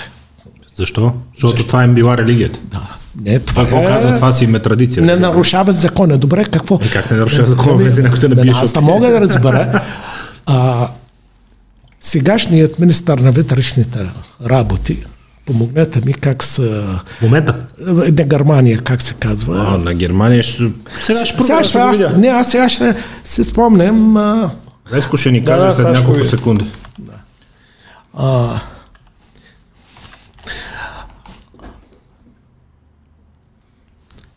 А той се обажда, звика един професор, журналист, се казва Хамед Абда Самед, в той египетски, преподавател в университета в Берлин. Защо? И какво му казва? С двоите появяване по телевизията. С двоето статии, които го публикуваш в различни немски медии накърняваш чувствата на нашите мусулмани. И трябва да престанеш да го направиш това нещо. Как така? Той го казва това нещо в неговото видео. Има предаван... Зехофер. Зехофер, да. точно така. Хорд Зехофер. Да. Той, този професор, Хамед Абда Самед, ако пишете неговото име на английски, ще ви излиза, даже снимка може да покажете, Хамид Абдусамед. Този има книга Фашистският ислам, има книги различни за ислама и така нататък. А има седмично предаване в YouTube, където говори се казва... Той е относително млад човек. Той е млад, млад, египетски. А, Ето, Хамид Абдул Самат. Да. Баща му Баща му, между другото, баща му е имам. Той е израснал в едно религиозно семейство. Нали? Много, много сложен този процес. Как ставаш исламист от мусулмани? Много сложен. Аз... Може ли да кажем насъкратено, че разликата между мусулманина и исламиста е, че мусулманина е вярващ човек, докато исламиста... Не е агресивен. Не е агресивен. Просто вярваш човек, да. религиозен човек. Да, и човек, който принадлежи към определена религия. Да, да. Каквато и да е тя. Да. Докато исламист е човек, който се основава върху религията, за да изгражда върху нея политическа доктрина. Абсолютно. Враждебна. Да, към враждебна към другите всички, религии. които не споделят неговите не, виждания. Дори от, от мусулманите. Дори от мусулманите. И затова жертвите на, жертвите на исламската държава са повече мусулмани, отколкото не мусулмани. Да, те най-големи бели направиха да. в мусулманския свят. Ако, ако, ако ще търсите сега в YouTube, неговото предаване, на къде го видят, макар че той е на арабски, нали, той си обяснява. Между другото, изключително важно това, което говори той за Европа и за това, което процесите в сред мусулманите в Европейския съюз. А, много Ето, той кани хора и си прави различни неща за всяко европейско общество, всяка държава. Какви, какво ще стане? Вижте, аз съм говорил тук с още един български професор, а, който най-много знае за исляма. А, аз мисля, че това е от капацитетите на България. Това е професор Евстатив. Той има много книги. А, и сме говорили с него, разсъждавали сме с него по тази тема. Европейските мусулмани. И наистина, аз не искам да давам мрачни прогнози, а, но реалностите са там, отиват. Ако Европа продължава да затваря очите, ще има един голям, голям, голям проблем след години. Какъв е хода пред европейските правителства? Това, което започнаха във Франция и в Австрия? Това да бъде прилагано във всякъде в европейските държави, да има закон. Има закони трябва да бъдат прилагани. Не може едно европейско общество, една европейска държава да позволи да има паралелни общества извън закона на тази държава. Същия този журналист отида в Швеция, в Малмо, искал да влиза в арабския квартал. С него той, между Там другото... шведи не влизат, тя и полицията отказва да влиза. Да. Между другото, с него ходят шестима полицаи и охрана. Те отказват да влизат там и полицаите. Не, не, с... в Да. Германия, в, а, в Берлин, Германия го охраняват. охраняват шестима полицаи на всяко движение и коли има, Има пред заплахи. него. Те ще го заколят. Няма как. Нали? Защото той разобличава, разобличава исляма и тях. И в Швеция какво? И в Швеция той отида с екип да прави репортажи. Имал предварително договорки с различни джеми и хора там и така нататък. И казвам на полицията там, искам да ми дадете от вашите полицаи, нали? за да бъдат с немските, защото немските искат и да бъдат подкрепени от вашите. Да. Шефа на полицията му казва, няма да се представите. Аз не мога да го направя това нещо. Защото те ще бъдат или стреляни в тях, да ги стрелят като влизат, или ще бъдат хвърлени върху тях камъни. Можете ли да отложите вашето посещение на този квартал три седмици, за да осигуря четири танка с 60 полицаи да дадат Бронирани машини. така държава. Можеш ли да намериш, Веско, опитай, BBC, като напишеш BBC Стокхолм, гето може би ще излезе, защото на BBC екип се опита да влезе а, в Стокхолм.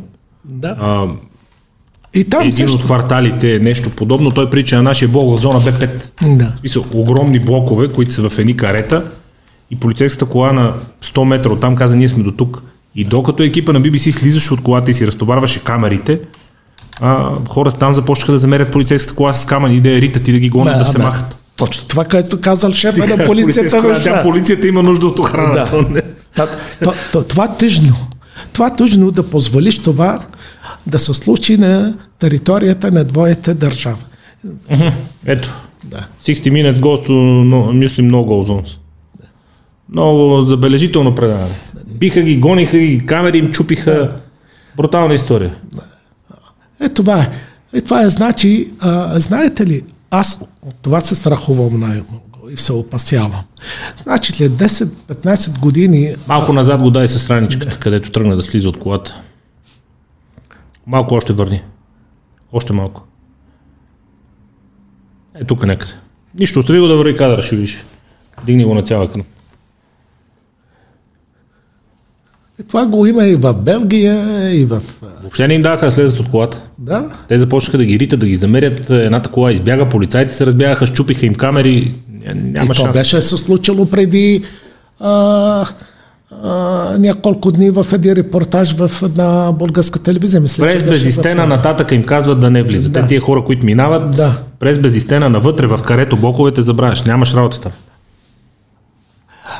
А, Макрон беше принуден след различни изследвания и анализи, които ви направени в различни институти последните пет години, да тръгне към създаването на този закон, защото 79% от мусулманите, които са на 25, от 20 до 25 години, казват в една анкета, на кое дават предимство? На религията или на републиката и нейните ценности? Казват на исламската Първо религия. ислама, после а, а, извинявайте, там има тенденции тези 6 милиона мусулмани във Франция да станат над 10.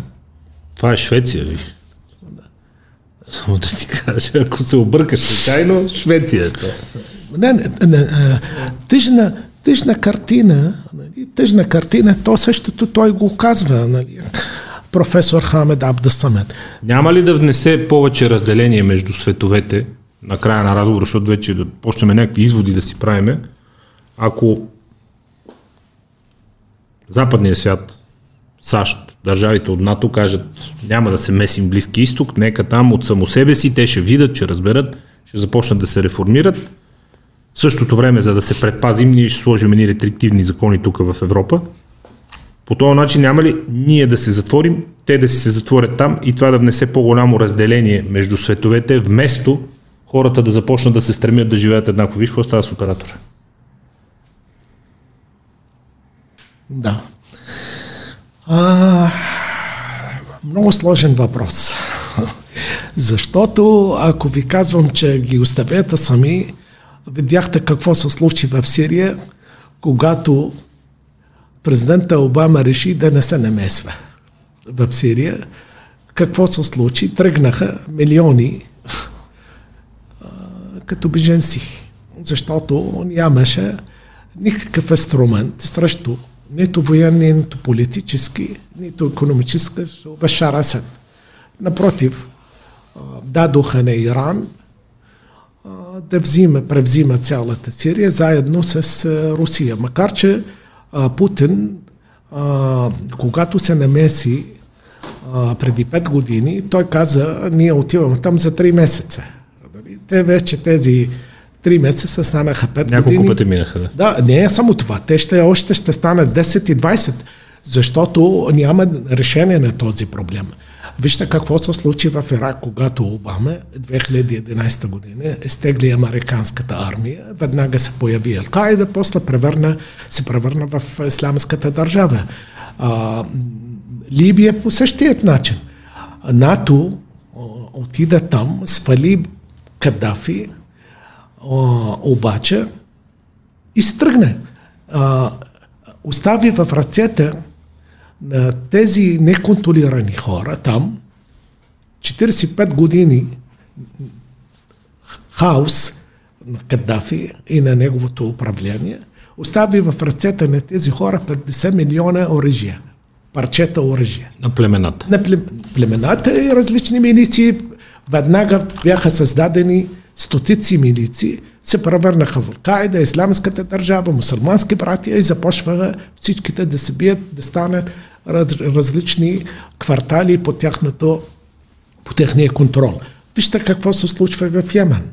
Също оставиха нещата Иран, създадоха Ал-Хути, там гражданската война, хората умират, няма перспектива. Вижте какво се случва в Ливан с Хезболлах и Иран. Злото, злото трябва да бъде изкоренено. Първо, първо, намесата не е военна.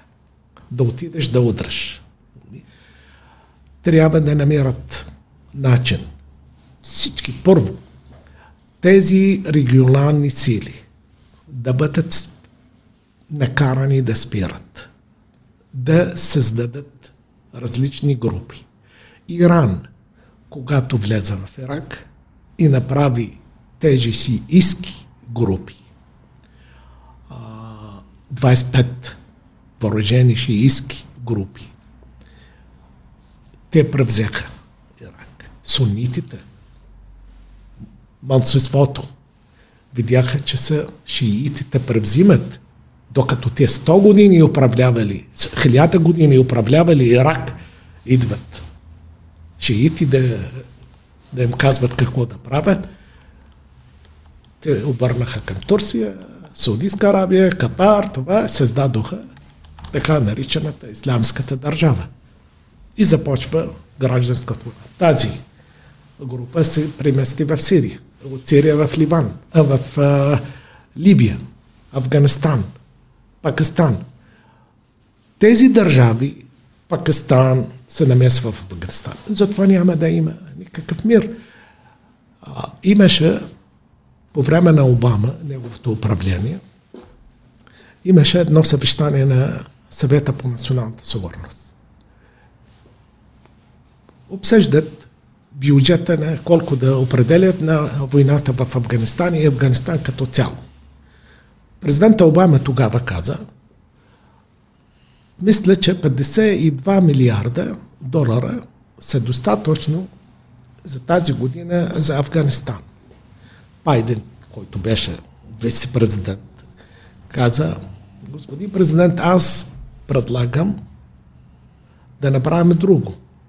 Вие как, какво мислите за Пакистан? Колко ще дадем на тях? Той каза 3 милиарда. Той каза да обърнем 52 милиарда на Пакистан, 3 милиарда на Афганистан. Проблема не е в Афганистан. Проблема е в Пакистан. Проблема на Ирак и Сирия и Ливан и Ямен не е вътре в тези държави. Проблема е в Иран. Либия е проблема в Турция, Катар. Тъй, че първо трябва да видим как да правим това и как да взимаме оръжието от ръцете на различните групи. Не, нито да се намесваме, нито да ги оставим сами. Защото оставаме сами, значи ние ще... Вие сте за политическа намеса. С Аз политически съм... инструменти да се политически инструменти. враждебните групировки въгъла, да се подпомагат да. смислените и светски хора. Да, и, и, и друго. Това може да въжи и за това, което се случва в Европа също, с тези диаспори. По същият начин. Значи тези, които дават тези пари, финансират тези групи в Европа, това са ясни кои са. Механизмите са ясни. Откъде идват тези пари? Това са Катар, Саудитска Арабия, раз, а, Турция и различни групи. Катар, Катар дава в последните пет години на американски университети, на аналитични центрови Съединените щати, като Институт, Enterprises и другите. 1 милиард и 300 милиона долара. Представите ли се? Това за да имат там влияние. влияние. И те си прокарат техните политики на мусулманските братия. В момента имаме две жени, или три станаха, в Конгреса на САЩ от Демократическата партия. Йохан Омар. Йохан Омар и Рашида Тлеб и една друга, а, тя не е мусулманка, но те са направили съюз срещу републиканците и срещу Тръмп. От, от години, последните 4 години, то се знае. И тези взимат пари от Катар. А за Йохан Омар е ясно, да, за нея се доказва. Че... Доказано е. Тежко финансирано. Да, то, то си, тя не го отрича, но не, вижте, а, трябва да има механизми на налагане на тези държави и на различните групи и фундации в този регион да направят, да ги спират. И, и първо, нека да направят така контрол в самите тези държави, включително и в България. Мисля, че французите направиха, създадоха една институция и в Италия. Значи имаш дарение някъде към религиозна общност. Дали е мусулманска, дали това. Това всичко да отиде към една институция, която към Министерския съвет. Събирате всичките там и те ги разпределят и искат отчет от тях. Който получава да дава отчет къде отива, да се знае къде отиват тези пари. Да не отиват там, където не а, трябва да бъдат. Нали? Дали да, да, да правят и в а, този контекст нали, а, в а, тези а, общества трябва да има също с тях разговор. Те си имат институции, имат това. Вижте, има три неща, трябва да избирате. Или да приемате това, което имате като ценности, като свобода, което вие бяхте лишени от тях там. И за това дойдохте тук. И за това дойдохте. Нали, да имате начин да приемате това общество и да си радвате на това общество и не вашето. Второто, нали, или нали, да приемате така, нали, да се взима, да си взимате багажа и да си ходите откъдето сте дошли. След като тук не ви харесва и не, харесвате начин, не можете, на живота. Да. Не можете да приемате. Нали, жените да се целуват, започвате да казвате на ваши деца. Нали, трябва да сте агресивни и не приемате това общество, защото то е против нас и така нататък ги възпитавате и ги лишавате от образование, от това ги пращате във вашите училища. Това е голяма, голямия грах и в България. Да има училища, отделни училища. отделни училища и тези се оставят без контрол. С какви програми ги учат, кои те учителите. Третото остава, остава там и това е катастрофално. Ако не приемат тези двете неща, това става катастрофално не само за мусулманите в Европа, за мусулманите там, откъдето идват и като света като цяло. Няма друг. Аз не виждаме други решения на този, е, този казус и този проблем. Либералните политики, мултикултуризма, доказано вече. Не работи. Не работи. Няма абсолютно връзка с реалностите.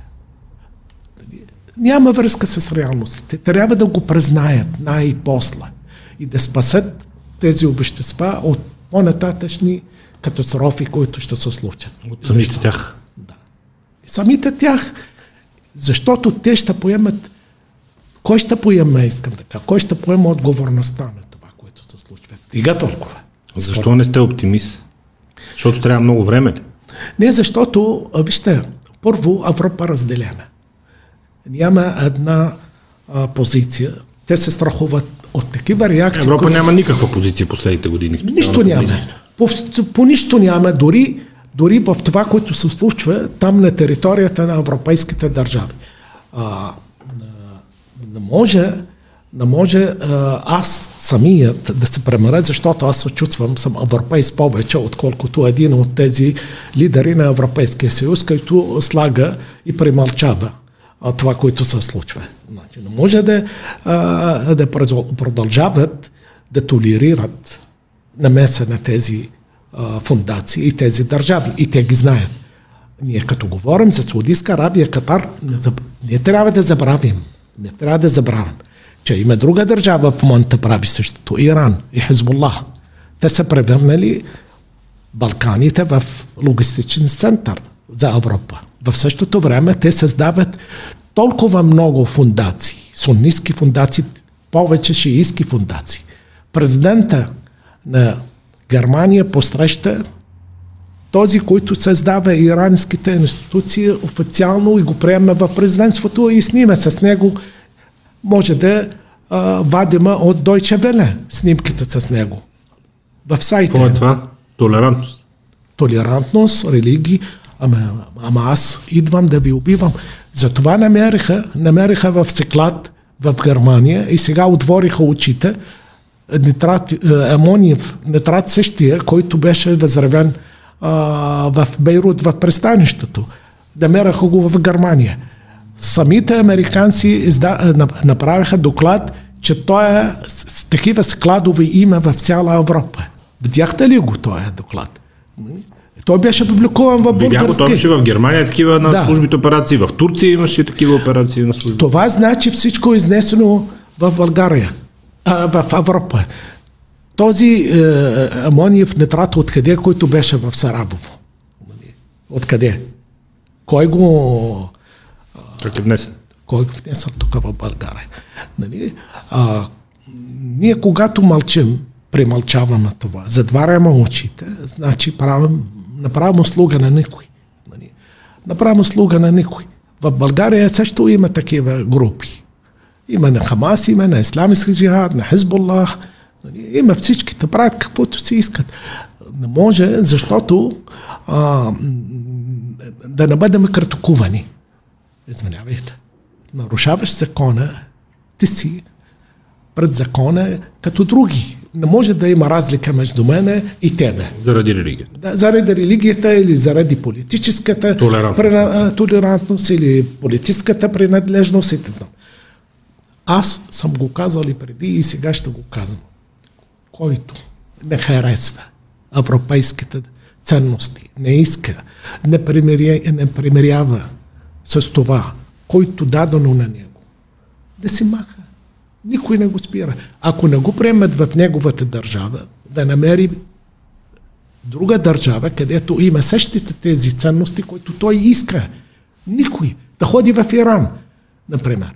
Който иска исламистка там за братки това, които в момента самите иранци бунтувате срещу тях и срещу религията.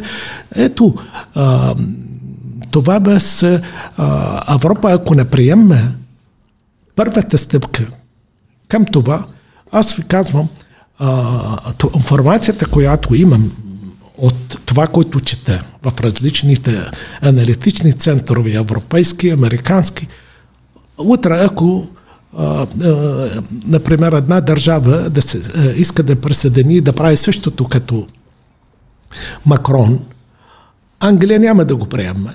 Германия също колебая.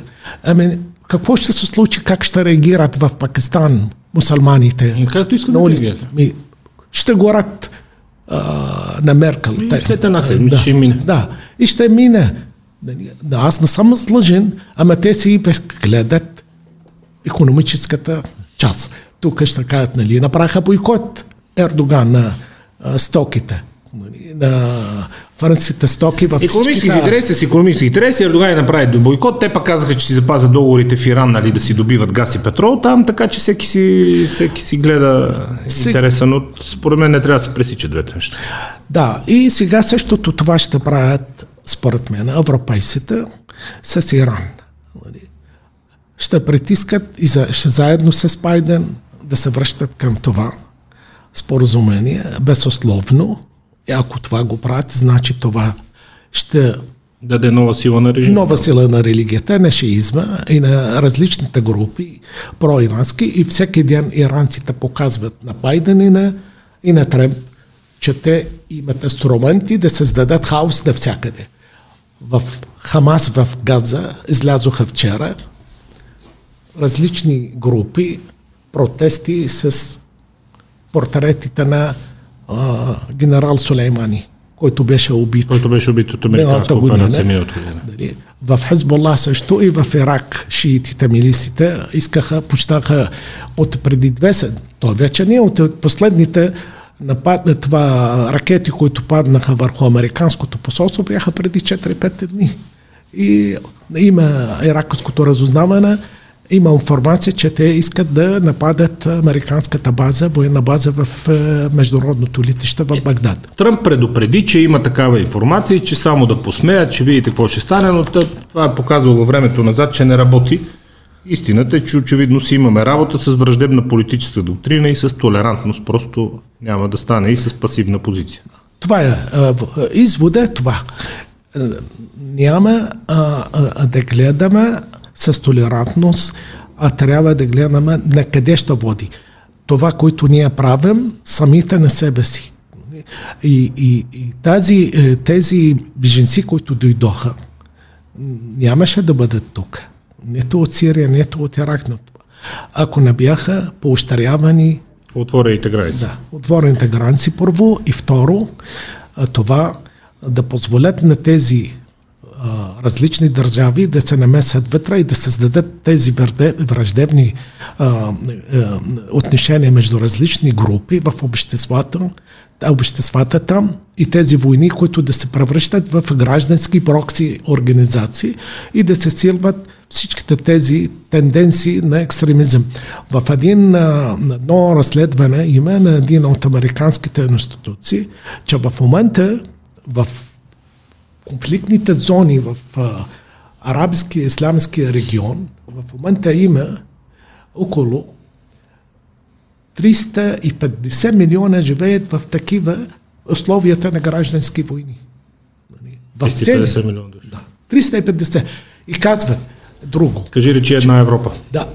Друго, че има цяло поколение деца, които не знаят нищо да правят, освен да убиват срещу пари. Значи, тези милици в Ирак, които аз ги виждам всеки ден по телевизията, млади момчета, сега срещу тях има и други хиляди. Обаче те са по-силни, защото у нея нямат оръжие, а тези имат. Ракети имат всичко, получават пари. А, докато той е завършил университет, взима 500 долара, он е само да а, стреля, взима 3000 долара, например.